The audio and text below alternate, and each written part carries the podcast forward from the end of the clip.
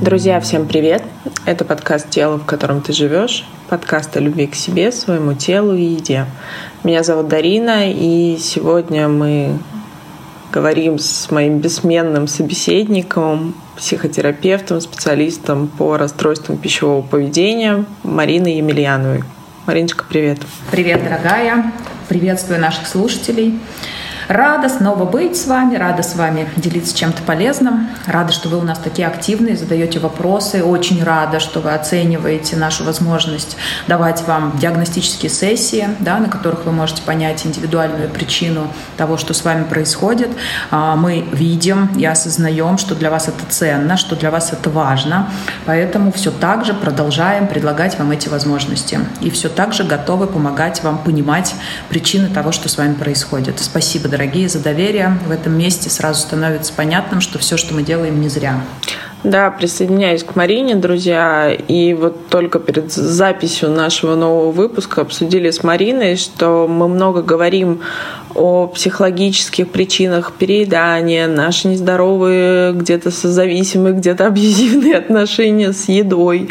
А мы не так много говорим о булимии. А в последнее время очень много клиентов, очень много вас приходят на диагностические консультации, остаются в терапии именно с таким запросом. И вот, Марин, если ты позволишь, как мы с тобой говорили, давай попробуем поисследовать сегодня эту тему. То есть, что такое булимия?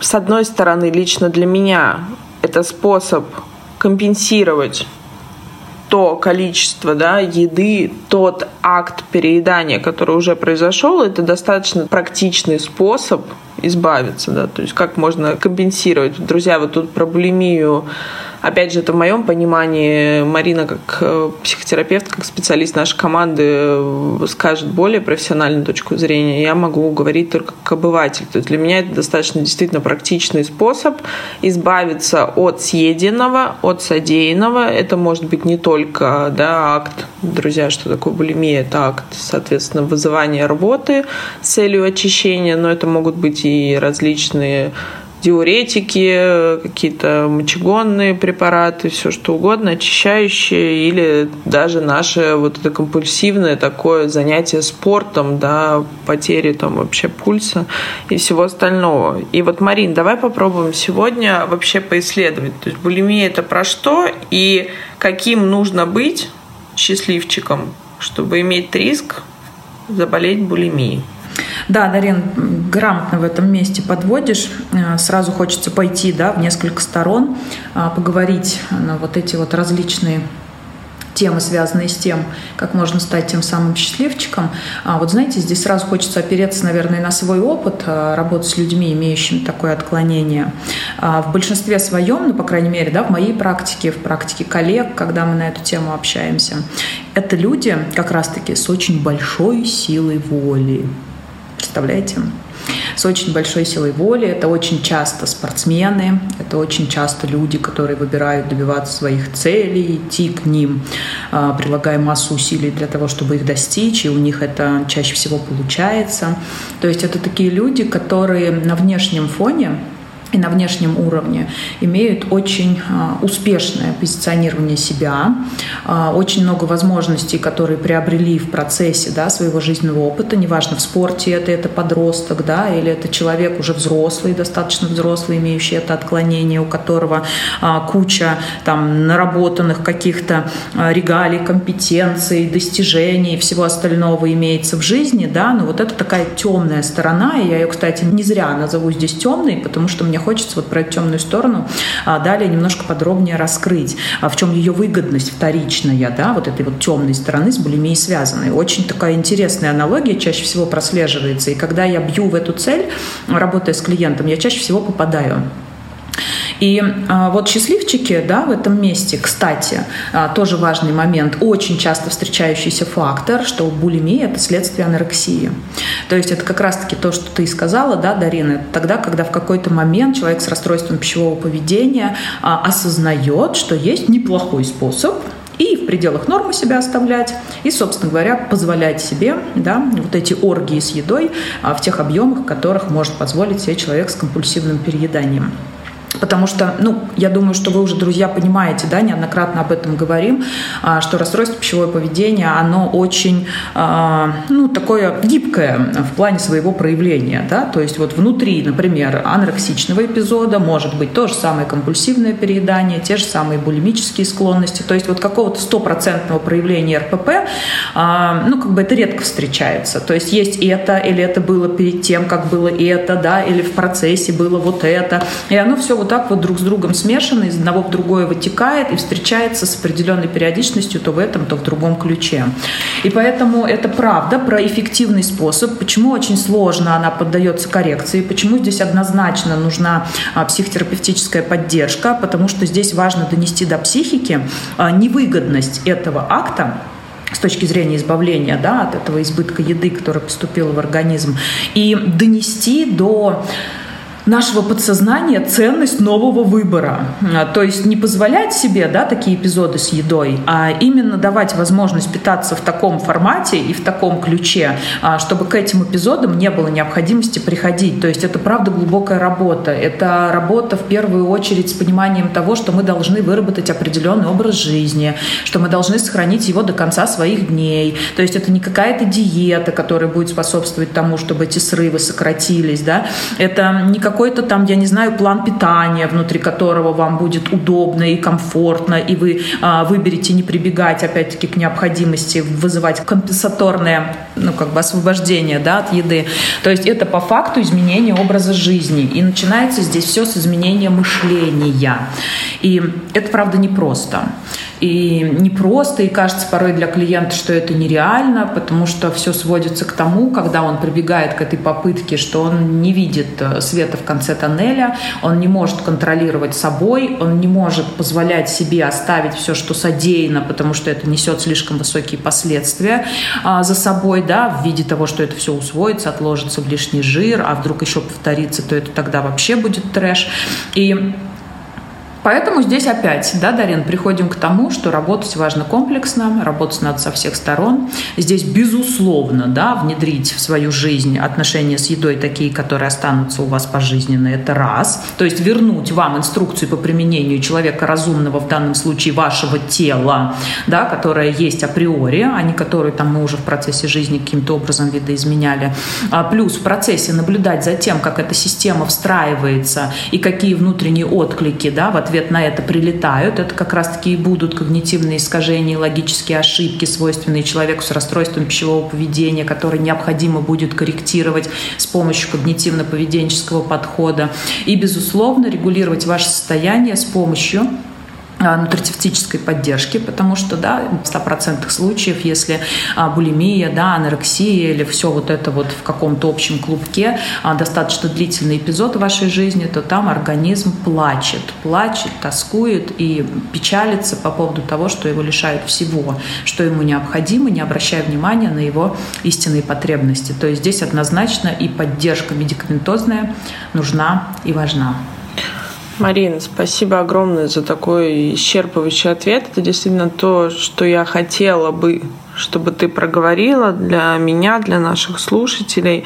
Это действительно важно. И вот исходя из твоих слов, для меня представляется булимия, ты поймешь сейчас, к чему я веду.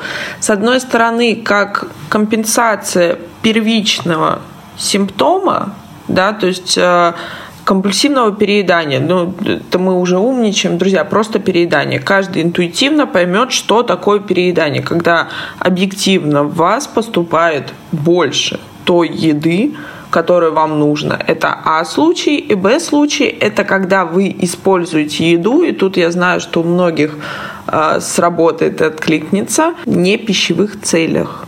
То есть, когда мне грустно, открывается дверца холодильника, и мне становится как будто бы легче. Очень ненадолго, Дальше будет хуже, но об этом я подумаю уже чуть позже. То же самое с, со скукой, то же самое со злостью, то же самое со страхом, а еще с неосознаваемыми чувствами. И это, Марин, вот поправь меня, если я не права, как будто бы первичный симптом. А булимия здесь выступает как компенсация. То есть хоть что-то сделать, потому что мой внутренний критик, мой внутренний гиперконтроль, мой внутренний перфекционизм говорит мне о том, что, ого, ты столько ешь, ты же скоро поправишься, тебя не будут любить, плюс примешивается еще низкая самооценка, плюс примешивается отождествление себя со своим телом, что если я буду выглядеть не так, а как-то по-другому, то меня отвергнут. И булимия выступает тем единственным инструментом, который может в этом месте помочь и спасти, потому что отказываться от прошлых привычек в виде переедания, да, то есть триггер, реакция мы не хотим. С одной стороны, мы попадаем в э, порочный круг зависимости, да, и в данном случае это выступает еда. С другой стороны, наша какая-то сознательная часть говорит нам, что нам нужно спасаться, и мы выбираем булимию. Это понятный сценарий. Марина, а вот с другой стороны, Фрейд говорил о том, что, соответственно, булимический приступ очень похож да, на акт оргазма, то есть напряжение, расслабление. Что ты думаешь как специалист по этому поводу? Я не говорю только, друзья, поймите о сексе, я говорю о том, что нет ли такой теории, что наша психика сама вынуждает нас посредством переедания создавать вот этот булимический акт то есть как способ расслабления. То есть, что мы пойдем немножко со стороны не еды и наших нездоровых отношений, а именно с потребности психики в этом ощущении. Вот что ты думаешь? А, ты знаешь, Дарин, вот как раз-таки теория Фрейда, она очень здорово проигрывается тогда, когда я работаю с подростками. Очень часто вот этот вот момент, когда напряжение таким образом имеет возможность быть нивелированным, оно связано, ну, во-первых, а, с давлеющими и желающими ребенку самого что ни на есть большого счастья родителями, от которых сложно откреститься. Вот у меня была девочка одна, как раз-таки тоже про спортсменку, про большие достижения, которые она имела, она борьбой занималась. Вот. И у нее была такая мама, знаете, вот которой не придерешься ни с каких сторон. То есть мама, которая постоянно рядом, мама, которая постоянно выслушивала, поддерживала, да, всяческим образом наставляла, помогала э, ребенку проигрывать свои чувства, не сдерживать их, и всяческим образом ее лечила, лечила, лечила, лечила от всего, от чего можно было лечить. И там ребенок, вот по факту, он был в ловушке. Он был в ловушке непонимания, где это напряжение создается и почему у нее есть такая потребность его нивелировать. То есть, по факту, мама в этом месте, ну, как бы поддерживала, да, развивала вот эту вот светлую сторону в человеке, всяческим образом старалась помочь ей это сделать. Вот. А темная сторона в этом месте, она выбирала быть подавленной. Но подавленной, знаете как, очень грамотно. То есть, да, я понимаю, что она у тебя есть, у нас есть масса способов выбрать ее, не проигрывать. Вот смотри, мы можем поделать вот это, мы можем поделать вот это, вот здесь твои достижения, вот здесь всякие твои возможности и все остальное. То есть постоянно смещался фокус внимания вот в моменте, когда ребенок хотел уйти, да, вот в проигрывание себя э, в таком деструктивном в кавычках ключе, она постоянно находила способ вытащить ее из этой необходимости. То есть правильно, Марина, я тебя поняла, она как будто бы не давала девочке прожить собственную плохость. Есть твоя плохость, но нам не обязательно обращать на нее внимание. Давай лучше отвернемся. И это же тоже стратегия избегания, Марин. Безусловно. Безусловно. И причем обрати внимание, да, какая поддержка этого процесса избегания. То есть там тысячу и один вариант, который поможет нам с тобой избежать то, что нам невыгодно. И ребенок, а представьте, вот ребенок, да, в момент сепарации, подросток, который напрямую должен знакомиться с этой темной стороной для того, чтобы сепарироваться от своего родителя и прожить это все экологично и грамотно, здесь не имеет такой возможности, потому что рядом с ним такая опекающая, заботящаяся и мудрая мама, которая не дает, в принципе, идентифицировать себя с этим состоянием как с чем-то, что как будто бы моим состоянием не является, как будто бы ключевое слово, подчеркивая его красными чертами. И в этом месте ребенок, не понимая, да, почему происходит что-то связанное вот с этой необходимостью, причем обратите внимание, когда булимия уже была во всей красе, мама лечила ее и от булимии в том числе. Причем в психиатрической больнице, там, не прибегая к необходимости обратиться к терапевту, потому что ей казалось, что ситуация очень серьезная, очень сложная. Естественно, они ходили ко мне на сессии вдвоем. Вот, это был очень непростой процесс. И знаете, здесь стоит добавить э, для наших слушателей, слушателей, да, может быть, вот кто-то уже был на диагностических сессиях, тогда, когда я рассказываю о том, что я беру только в курс, и курс оплачивается сразу, да, а не посессионно, а вот здесь вот просто, да, представьте, друзья, вот я бы взяла эту девочку с мамой на одну сессию. Как вы думаете, они пришли бы ко мне на вторую? И была бы у меня возможность разбомбить маму в ее неправильных действиях, которая целиком и полностью уверена в этом, да, и поставить под сомнение для дочки правильность маминых действий. То есть я бы только прикоснувшись к этому, получила что? А, отклик о том, что я слишком жесткий психолог и психотерапевт, да, что я как бы не подготовлена, куда-то там лезу и чего-то касаюсь. И мы могли бы беседы беседовать и 10 сессий, и 20, да, до того, чтобы они, может быть, в каком-то месте выбрали пофантазировать о том, что что-то где-то идет не так. Если бы этот курс был не оплачен. Тогда, когда он оплачен, я знаю, что человек придет на следующую сессию, поверьте мне, я не сдерживаюсь. Бью центрированно, да, и в ту самую точку, которая дает возможность найти наилучший результат и самым, что ни на есть, быстрым образом. Да, они меня в этом месте ненавидят, и это нормально. Но зато терапия краткосрочно, я остаюсь компетентным специалистом, а человек уходит с результатом. И потом они мне благодарны всю оставшуюся жизнь, да, что я выбрала позаботиться и о них, и о себе вот таким вот образом. Но это так, знаете, небольшое отступление, которое в этом месте будет, может быть, о чем-то тоже а, кому-то говорить. И да, отвечая как раз-таки на твой вопрос, я бы здесь подрезюмировала так, что в этом месте напряжение однозначно есть. И вот здесь, возвращаясь к истории этой девочки и теории Фрейда, когда она уехала от мамы, Краснодар, закончив школу, когда она закончила свои отношения с, со спортом, с большим, да, и с необходимостью себя в нем проявлять, а, булимические эпизоды исчезли сами собой, потому что она начала жить с парнем, у нее началась постоянная сексуальная жизнь. Безусловно, да, эти отношения давали возможность снижать напряжение через секс, через общение, через какие-то подстройки парня к ней, ей к нему. Ну и, в общем-то, вот эту вот плохость свою она проигрывала через сексуальные отношения, отношения и через подстройку в этих отношениях к партнеру, да, когда он меня нафиг послал, я его нафиг послала, он мне что-то сказал, я что-то сделала, и мама была в дистанте. Ну, кстати, они через полгода а, переехали всей семьей к дочке в Краснодар, и уж вот сейчас не знаю, как эти отношения у них а, проходят, ну, в буквальном смысле это прошло уже больше четырех лет, и я списывалась с девочкой там где-то полгода назад, она говорит, Марин, я вообще про это не помню, как будто это и не со мной было, то есть сейчас там куча, ну, каких-то, да, других эпизодов, связанных с тем, на что она обращает внимание, а, но булимия исчезла, потому что человек позволил себе проигрываться с плохой стороны и посвятил этому достаточно большое время. То есть получается, Марина, исходя из твоих слов, булимия здесь выступает как способом. Вот все то время, пока я тебя слушала, у меня возникало в голове, то есть по факту, когда у нас есть внутреннее напряжение, сейчас тысяча и один способ, как его снять, как побороть тревогу, как успокоиться, снять стресс, мне кажется, это уже стало, если честно, словами нарицательными. И лично я уже сбилась со счету и перестала и публиковать, и слушать, и смотреть эти способы, потому что, в принципе, их настолько много, что мы уже перестаем просто на них обращать внимание и воспринимать их как что-то ценное. Но если задать вопрос, как я могу снять напряжение, то у меня что-то ассоциируется. Допустим, для кого-то это массаж, для кого-то это баня, для кого-то это зал, там и также бассейн после тренировки или что-то еще. Для кого-то это бокал винишка, если бокал может быть бутылка, может быть и две, да, то есть каждый выбирает свой способ. Мы сейчас не говорим об их экологичности. Я всегда говорю, что у нас есть первичная наша основная свобода, это свобода выбора. И каждый выбирает свой способ.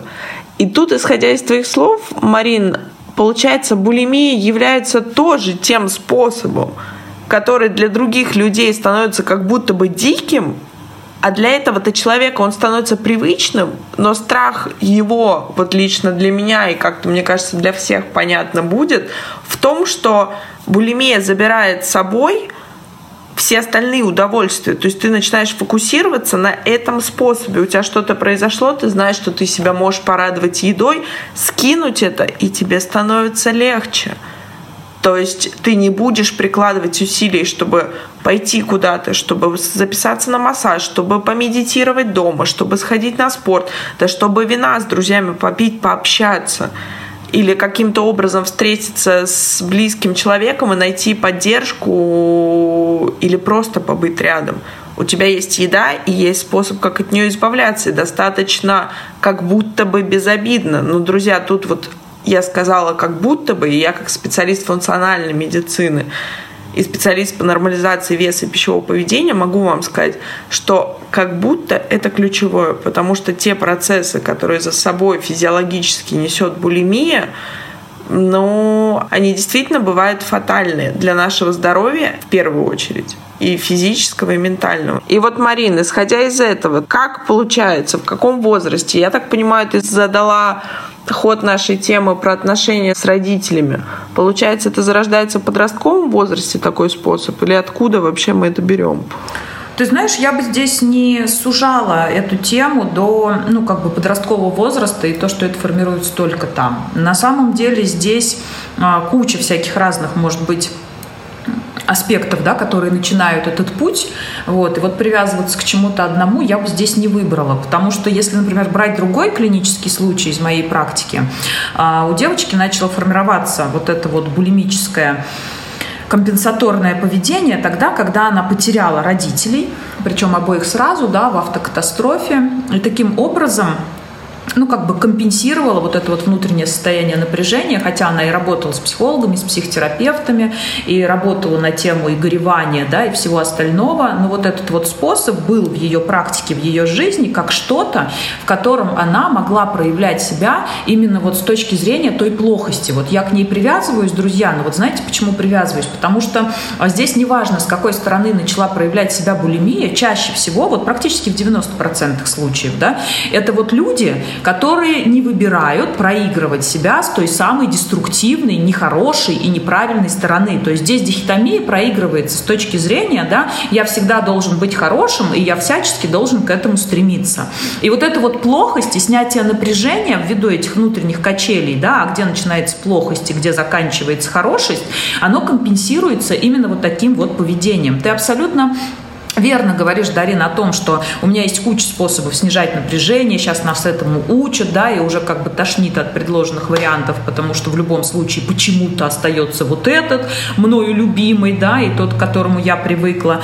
Но так или иначе, вот в основе чаще всего лежит отсутствие возможности позволить себе проявляться плохо. И причем, возвращаясь вот к этому клиническому примеру, да, с девочкой, которая потеряла родителей, у нее эта булимия там а, была на протяжении пяти лет, она в какой-то момент позволила этому способу быть. Она поняла, что это вот что-то, что является частью нее. То есть, обратите внимание, да, она работала с психикой, с возможностью принять себя, но не с пищевым поведением, а просто там здесь она терапевтировалась, да, по теме своего горя, утраты родителей. А здесь она терапевтировалась по поводу принятия себя и поднятия своей самооценки. Но все это усиливало ее внутреннее желание быть хорошей. И при всем при этом, да, обратите внимание, ушли родители, родители, как важно было девочке, ну, проиграться, да, в том виде, с точки зрения оправдать родительские ожидания, чтобы целиком и полностью реализовать себя в этой жизни как человек, который без опор мог чего-то достичь. И она говорит, я просто, когда остаюсь один на один вот с этим вот кучей еды, которую я себе выбрала вот для этого праздника, да, который я потом компенсирую, вызвав рвоту, я в этом месте прячусь от всех, чтобы никто этого не видел, никто этого не знал, и проигрываюсь в этом способе, как самое, что ни на есть, ужасная девушка на всем этом белом свете.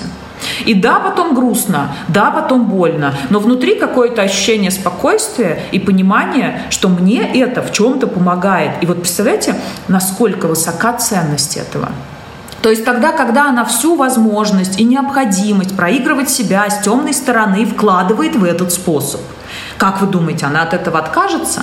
Это возвращаясь да, к дуальности мира и к тому, что нет плохого и хорошего, правильного и неправильного. Есть чек-листы в вашей голове, которые распределяют это по определенным критериям.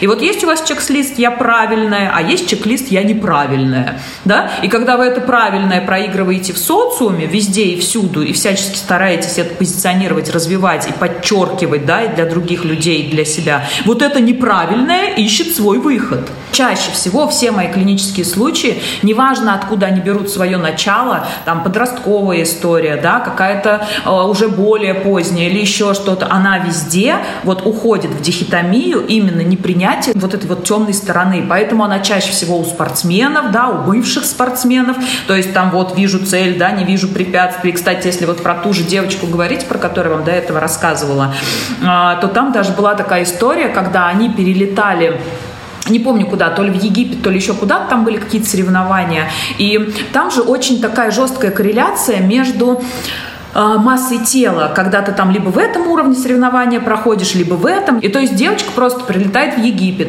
самолет, она там летела больше 10 часов. Естественно, у нее прилипает вода, представляете, да? А в следующий день у нее соревнования, она не попадает в свою группу. Просто ее тренера, мама, которая очень любит и хочет, чтобы она достиглась результатов, сажают на эти диаретики и все-все-все делают для того, чтобы эта вода с нее сошла. Вы представляете, вот здесь, да, про благими намерениями выслана дорога в ад. Что делают с моделями? Что делают со звездами, когда у них там турне и все на свете? Ну, примерно то же самое, друзья. И здесь вот эта вот важность быть хорошей, да, компенсируется тем, что я выбираю не обращать внимания на то, что даст мне возможность жить априори. И представляете, насколько эта важность хорошести затрата до небес, да, и как ее нужно снимать с человека что здесь это все граничит в буквальном смысле со смертью, которая может наступить по понятным причинам, да, когда мы говорим про такие патологии в расстройстве пищевого поведения, о которых выбрали сегодня разговаривать. И, ну, это страшно. Правда, это грустно. Ты знаешь, у меня сейчас, если честно, друзья, не знаю, как у вас, мурашки по телу, и у меня действительно, Марин, произошел инсайт. Ты знаешь, я вот как-то так не думала вот про плохость. Я понимаю, о чем ты говоришь, но то, как ты произнесла сейчас, вот до меня только упал жетон. Есть у Марины любимая фраза, чтобы жетон провалился. Вот он провалился, Марин, сейчас. И действительно в вопросе плохости, говоря о том примере, которым ты рассказала про девушку, что она, собственно, ела вот это ведро еды, и она была в этот момент самой плохой на этом белом свете, и я действительно вспоминаю случаи, что обычно еда-то выбирается такая абсолютно разная. Это могут быть макароны, майонез, тут же шоколадка. То есть это какой-то такой пищевой разврат, который в обычной жизни никогда никто из тех, кто болеет булимией, не съест. Особенно если рядом есть люди. И, друзья, если вы скажете, что это не так, то либо у вас нет булимических приступов, либо вы обманываете. То же самое касаемо компульсивных переедающих. Поэтому, Марина, исходя из этого, вопрос. То есть это наша психика компенсирует свою плохость вот в этом состоянии, что мы едим, я не знаю, руками, или мы едим какое-то огромное аномальное количество еды, соответственно, потом это из нас выходит. Ну, эстетика такая, как вы понимаете, очень сомнительная а как должно быть правильно? Вот мне кажется, у всех сейчас назрел такой вопрос. Тут опять же правильно, неправильно, друзья, наверное, я сама стимулирую дихотомию в этом месте, но, Марин, как бы это было наиболее экологично для здорового развивающейся личности, то есть для человека. Что есть какие-то мои хорошие, условно, опять же, хорошие части, а есть какие-то плохие. То есть как это в жизни работает? Да, очень хороший вопрос, и он, правда, такой резюмирующий да, в рамках нашего сегодняшнего подкаста. А, смотрите, друзья, а, здесь вопрос как раз-таки да, стоит в том, чтобы научиться принимать свою темную сторону, чтобы позволить ей быть, чтобы легализовать ее да, и давать ей возможность проявляться в том или ином ключе, который к еде никак не относится. Ну вот смотрите, есть, например, ребенок удобный, да, а есть ребенок а, бунтарь. И вот у ребенка бунтаря никогда булимии не будет. Вот я пищеголик со стажем, да, я как бы всю жизнь в этом состоянии нахожусь, да, потому что я помню и знаю, что РПП – это системное, хроническое да, и рецидивирующее заболевание. Здесь, конечно, про ожирение больше речь, но так или иначе я как-то вот РПП тоже подгоняю под эту гребенку, исходя из своего клинического опыта, да, работы с клиентами и самой собой в том числе. И я выбираю в это свято верить, понимая это и на своем опыте в том числе.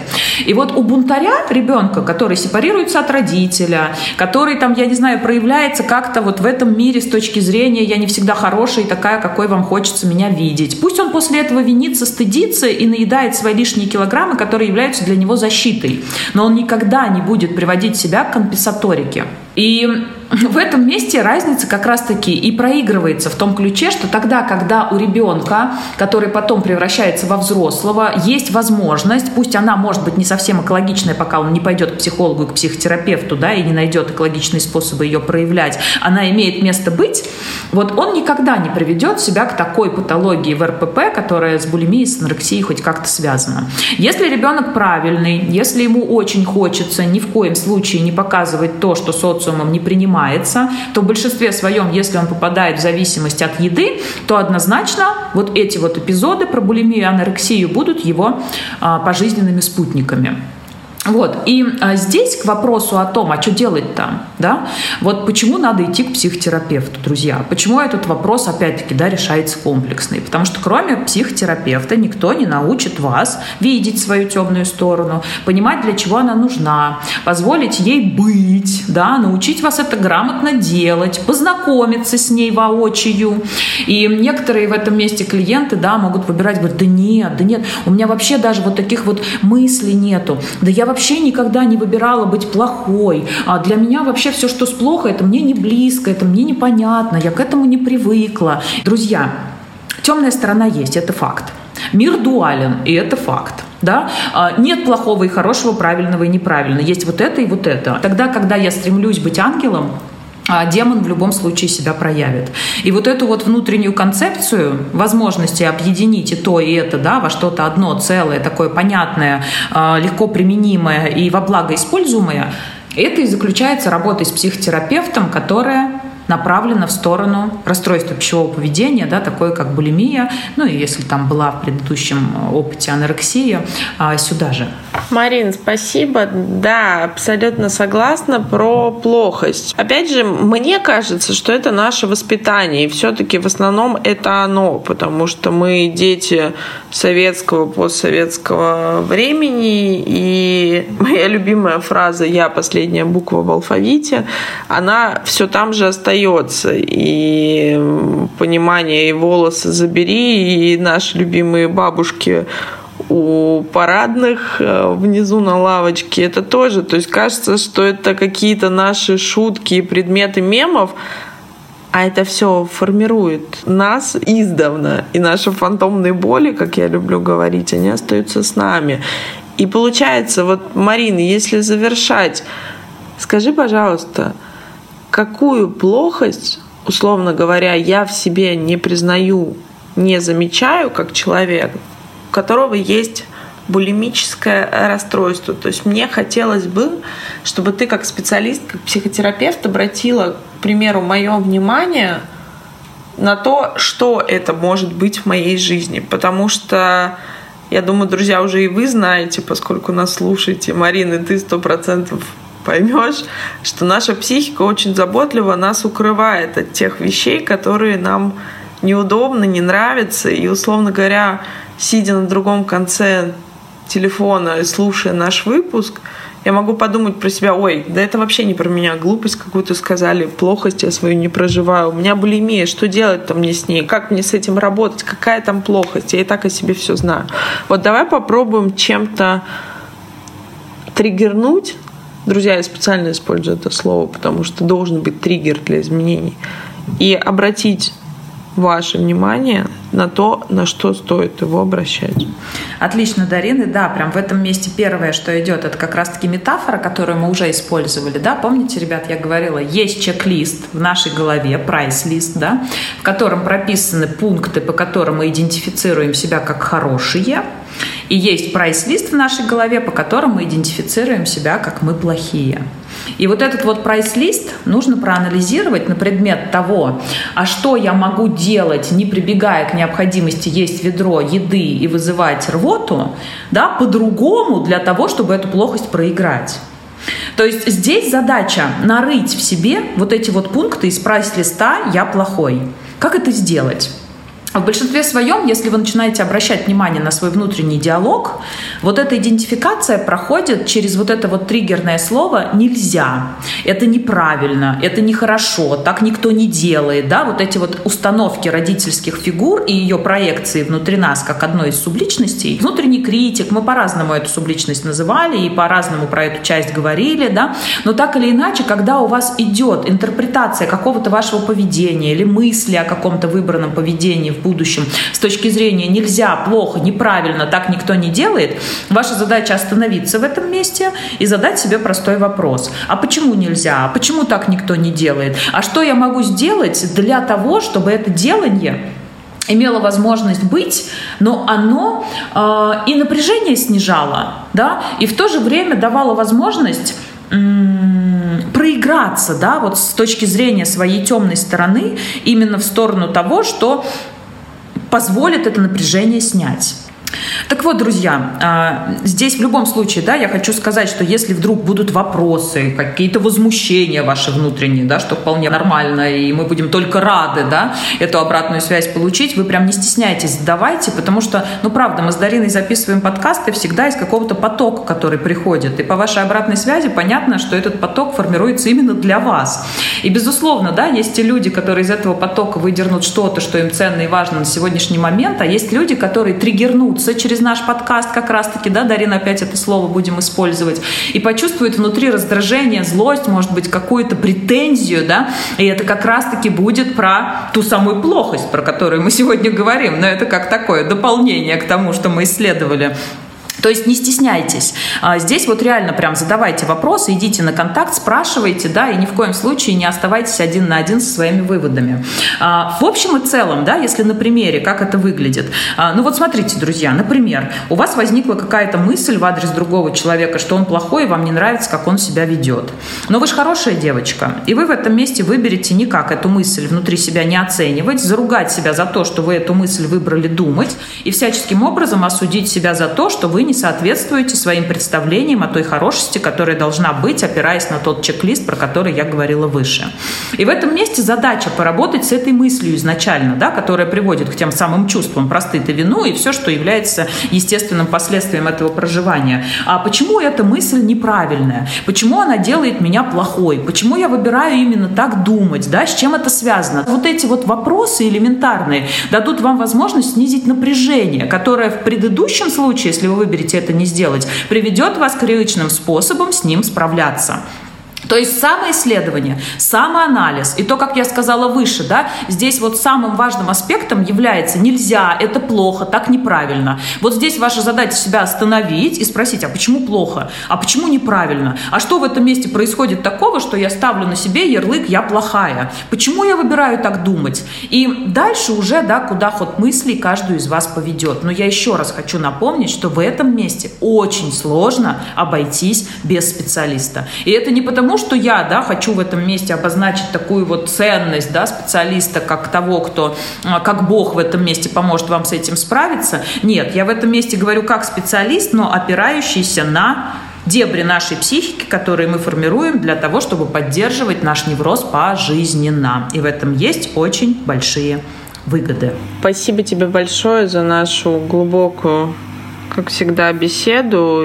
И Друзья, действительно, спасибо вам за то, что вы поддерживаете, ставите оценки, пишите свои комментарии, пишите нам в личные сообщения. Нам действительно так проще формировать исходя из ваших запросов, тему наших разговоров. Повторяю, что мы не готовимся, это идет действительно наша беседа так, как она есть, потому что лично для меня очень важно поддерживать и слышать точку зрения каждого специалиста нашей команды Mental Nutrition, потому что мы все разные, мы работаем все в разных подходах, в разных направлениях. И тут очередной раз работает наша биопсихосоциальная модель, которую мы с Мариной очень много говорим, приверженцами которой мы являемся. И в целом наш мир, друзья, какую бы тему вы ни приложили на эту модель, она подходит. Потому что всегда есть физиология, наши социальные Аспекты это те же установки, даже здесь в вопросе плохости, если мы возьмем, что наши фантомные боли – это те же, опять же, вернусь бабушке у парадных на лавочках, и какие-то слова мамы э, или папы, или какой-то родительской фигуры. Я всегда говорю, и вам, и говорю своим клиентам, кто сейчас в вашей голове, чьим голосом говорится то или иное убеждение.